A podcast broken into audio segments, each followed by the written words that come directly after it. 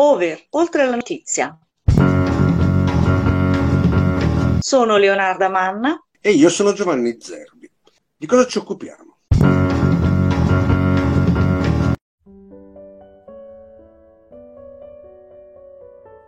Buongiorno, è lunedì 22 maggio 2023 e questo è un podcast per la rassegna stampa di Over, oltre alla notizia.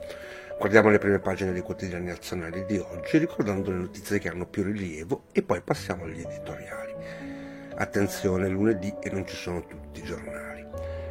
Cominciamo con qualcosa di importante. Ieri è stato l'ultimo giorno del summit del G7 a Hiroshima, un incontro che vede i premier dei sette stati con un'economia più, più avanzata. Ma la nostra premier Meloni ha scelto di non partecipare a quest'ultima giornata e tornare di corsa in Italia per andare subito in un'Emilia Romagna alluvionata. Cosa sono le due notizie di base di ieri e delle quali ci siamo occupati Leonardo Manna nella nostra puntata di Over Oltre la Notizia in diretta ieri alle 19 e adesso registrata quindi disponibile nel sito. Se guardiamo le prime pagine dei quotidiani di oggi si rimane un po' stupiti. La visita di Meloni nelle terre alluvionate compare su quasi tutte le prime pagine, ma è completamente assente un riferimento alle ultime dichiarazioni dei capi di Stato di ieri a Hiroshima.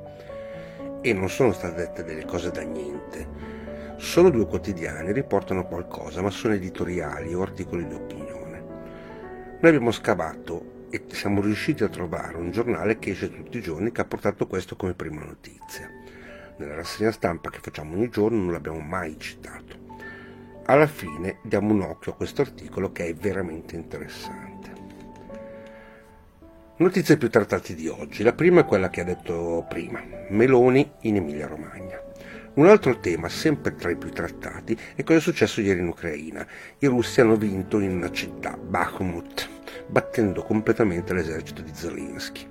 Il terzo argomento che compare, non una notizia ma argomento, è una riflessione su quello che è successo l'altro ieri alla Fiera del Libro di Torino, quando la ministra Roccella ha tentato di presentare il suo libro.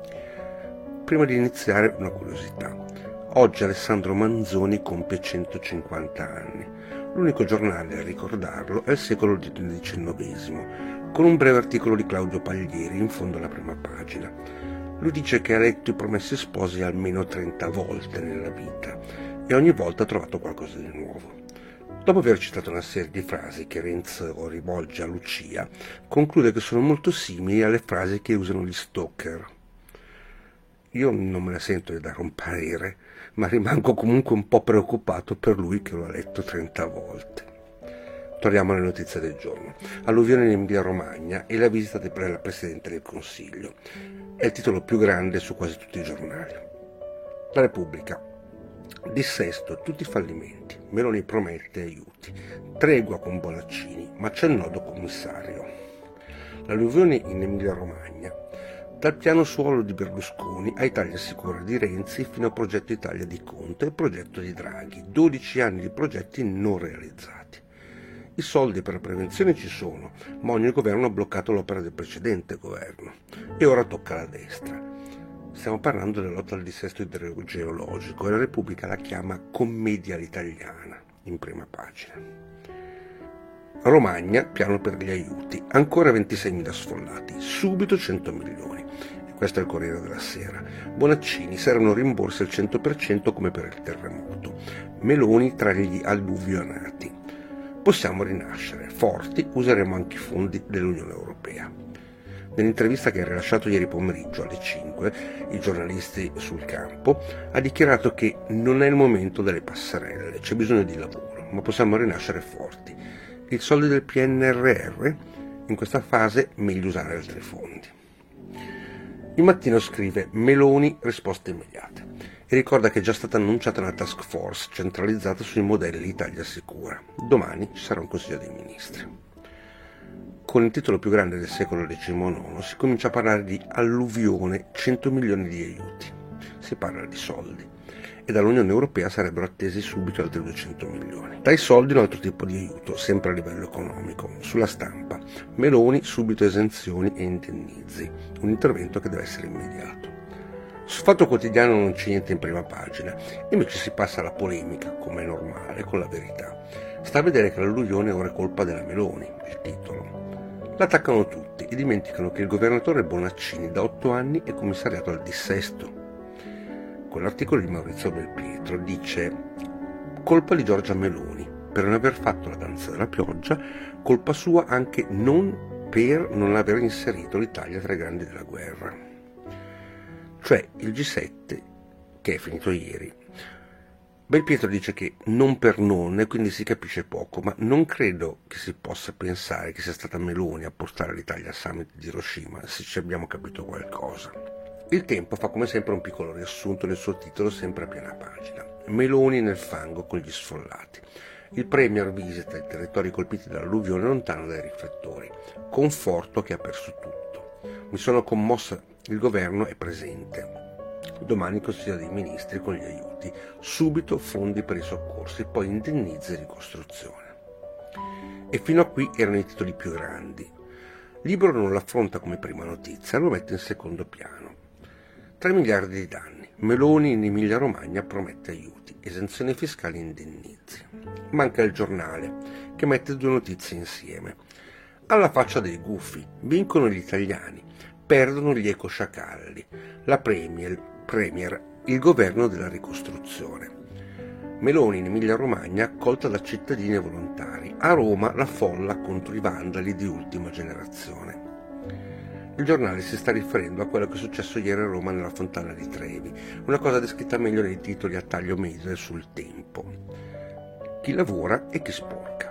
Invece di aiutare nelle zone inondate, imbrattano la fontana di Trevi parte in Emilia-Romagna angeli del fango, che scavano senza sosta, e nello stesso momento l'ennesima bravata degli ambientalisti del salotto, i radical chic pronti a gridare alla fine del mondo e ad imbrattare i nostri monumenti.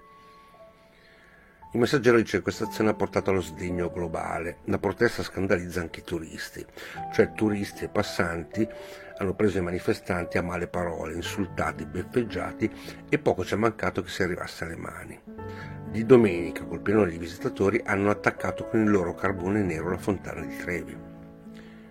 E libero in un box è ancora più duro. Dice ecofessi che hanno deturpato la fontana di Trevi e per ripulirla dovremo inquinare. Sulla verità troviamo un commento di Mario Giordano. Cari ecoteppisti, siete pupazzi della finanza, mocciosetti presuntuosi che popolate talk show televisivi cavalcando le vostre idiozie cari cavalieri dell'Apocalisse Verde che regalate un po' di audience a programmi a corto di idee.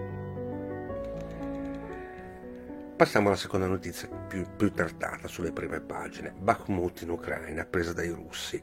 E torniamo al Corriere della Sera. È caduta la città simbolo. Bakhmut ai russi. Zelensky amaro, solo macerie come Hiroshima. La città nella regione di Donetsk, simbolo del martirio ucraino, è solo macerie, sette mesi di assedio e oltre 70.000 vittime tra le file dell'esercito russo. Gli uomini della Wagner, col comandante Provozin, vincono la battaglia finale. Secolo XIX ci dà le parole di Zelensky. Bakhmut, un mare di rovine. La stessa frase del leader si legge sul giornale. Sul Fatto Quotidiano si lega questo ad un altro evento, sempre di ieri. Perugia Assisi, 10.000 senza politici, una marcia. E i russi invece si prendono Bakhmut, pace e guerra. Ora che ha perso la città, Zelensky minimizza. Per questo argomento è molto utile leggere l'editoriale di Lucio Caracciolo sulla stampa. Il tempo gioca a favore di Mosca. E citiamo solo un paio di passaggi. Risultato, oggi i russi possono vantarsi di aver sconfitto un esercito armato dall'Occidente collettivo, con una compagnia di Ventura, mentre domani gli ucraini, quando dovranno finalmente assemblare le truppe per la fin troppo annunciata controffensiva, mancheranno di uomini, mezzi e soprattutto munizioni. Altro passaggio. L'effetto Bakhmut sulla linea del fronte sarà forse di contribuire e stabilizzarlo perché se è vero che gli ucraini sono carenti di uomini e munizioni, è altrettanto certo che i russi non dispongono oggi di forze sufficienti a sfondare le linee ucraine. Però bisogna leggere tutto l'articolo per capire bene, bene il reale quadro della situazione. Passiamo alla terza notizia che occupa più spazio, che è un evento successo alla Fiera del Libro di Torino l'altro ieri. La ministra della famiglia Eugenia Roccella doveva presentare il suo libro, ma è stata interrotta da giovani Qualcuno ha chiamato questa un'aggressione, altri una manifestazione di protesta e infatti sulle prime pagine dei giornali di oggi è il tema più discusso. Sul libro per questo si vede il titolo più grande, sopra quello della Meloni in Emilia Romagna che abbiamo citato prima. Quelli dell'Armata Rossa censurano, insultano, poi frignano, zittiscono un ministro e a chi protesta dicono che è contro la democrazia. Ci sono due editoriali su questo tema. Vittorio Feltri mette in gioco subito Elish Line che ha detto che questo è solo un dissenso. Per si è trattato di una saga della stupidità, fatta da un nutrito gruppo di bulli giovani di sinistra. Gli hanno impedito di aprire la bocca. Sul stesso giornale Antonio Soci eh, che per un episodio di questo tipo dice la sinistra torna ai metodi anni 70, la cultura del pensiero unico è soprattutto emblematico il suo irrompere nella vecchia, chiassosa forma dell'intolleranza contro chi, come Eugenio Roccella, ha un pensiero diverso da quello dominante. Titolo a taglio medio sulla verità. La sinistra sta con gli aggressori. Dichiarazioni shock dopo la violenza al Salone di Torino. Al ministro Roccella viene impedito di presentare un libro? Se lo merita. Alice Schleiner dice governo autoritario, giusto contestarlo. E Francesco Borgonovo scrive che questo è qualcosa di paradossale. Commentatori e politici di sinistra danno la colpa dell'aggressione all'aggredita, mentre gli aggressori diventano delle vittime. Il tempo ha voluto intervistare la protagonista, proprio la ministra Roccella. Lei ha dichiarato che si è arrivati al fascismo dell'antifascismo, citando Pasolini. La rappresentante del governo biasima a sinistra che non ha espresso nessuna critica per l'accaduto. I paladini dei diritti hanno problemi a rispettare la, la libertà. I protagonisti di questa aggressione o manifestazione devono essere accusati di violenza, secondo il fatto quotidiano no. Gli attivisti anti-Roccella l'accusa non sta in piedi, non c'è alcuna violenza. Alessandro Campi sul suo editoriale sul Messaggero parla di la censura che racconta il tramonto di un modello. C'è un capovolgimento orwelliano della realtà. I censori accusano i censurati di essere antidemocratici solo perché non accettano che si tolga loro parola nel nome della democrazia. Da dove nascono queste evocazioni di intolleranza di una sinistra che pure non fa altro che parlare di libertà? Su domani Giorgia Serughetti dà un giudizio opposto. La ministra Roccella come Giorgia Meloni hanno tra le mani delle piattaforme per far sentire la loro voce. E invece è sempre più difficile sentire la voce del dissenso. Per, nell'articolo c'è scritto che l'episodio di Torino mostra la percezione di un risveglio di forme di contestazione giovanile radicale. Il tempo che la politica a destra come a sinistra ricomincia a farci conti con questo. Manca l'editoriale di Ezio Mauro sulla Repubblica, il sovranismo culturale della destra. Descrive che cos'è veramente il Salone del Libro, non una bancarella ma un confronto di idee di libertà. E prosegue questo discorso allargando un pochettino l'orizzonte, non fermandosi solo a quello che è successo l'altro ieri. Siamo arrivati all'ultimo punto, veramente importante. Ieri si è chiuso il summit del G7 a Hiroshima, in Giappone. Riprendiamo i pochi commenti che sono stati messi solo su alcuni quotidiani. Piccolo box su Repubblica. Guerra in Ucraina. Al G7 l'India apre Zelensky. In luglio a Kiev summit di pace. La conclusione del vertice G7. Altri aiuti per Kiev e il Cremlino si arrabbia. Basta propaganda. Questo sul giornale in un altro piccolo spazio. Sul Corriere della Sera almeno c'è un editoriale con una grande firma, Angelo Pane Bianco. Pace e difesa, la doppia partita in Europa si focalizza su un punto. Il summit del G7 in Giappone è stato soprattutto una presa d'atto. Ha registrato i radicali cambiamenti ormai da tempo in corso nel rapporto tra the West and the East, tra l'Occidente e il resto del mondo. Ma mancano dei passi veramente importanti che sono stati fatti ieri dai leader, dai sette paesi del G7. Li ritroviamo solo sulla discussione. Il quotidiano fondato dal Cide De Gasperi nel 1952. Il presidente degli Stati Uniti Biden ieri ha fatto delle mosse per arrivare al disgelo con la Cina e non solo. Il G7 ha guardato all'India. Messaggio di Biden al leader cinese. Non aggredire Taiwan e non date le armi a Mosca. Sul resto possiamo, dobbiamo parlare. Presto sarà riattivata una linea diretta tra Washington e Pechino.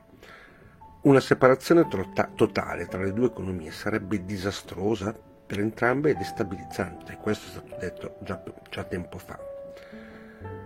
Nell'articolo si descrive bene come il G7 ormai deve essere allargato. Come dice Federico Rampini, citato nell'articolo, si tratta di un'alleanza delle liberal democrazie, ma in realtà rappresenta solo il 45% del PIL mondiale. Una linea da seguire nel futuro, dopo l'incontro negli ultimi tre giorni, è aprire le porte a quel gigante che è l'India, che ha 1 miliardo e 428 milioni di abitanti e quindi supera la Cina. Ma l'India è un paese democratico mentre accende una dittatura. Vediamo se nei prossimi giorni si vedranno altri articoli su questo grande passo deciso dal G7 di ieri. Buona giornata.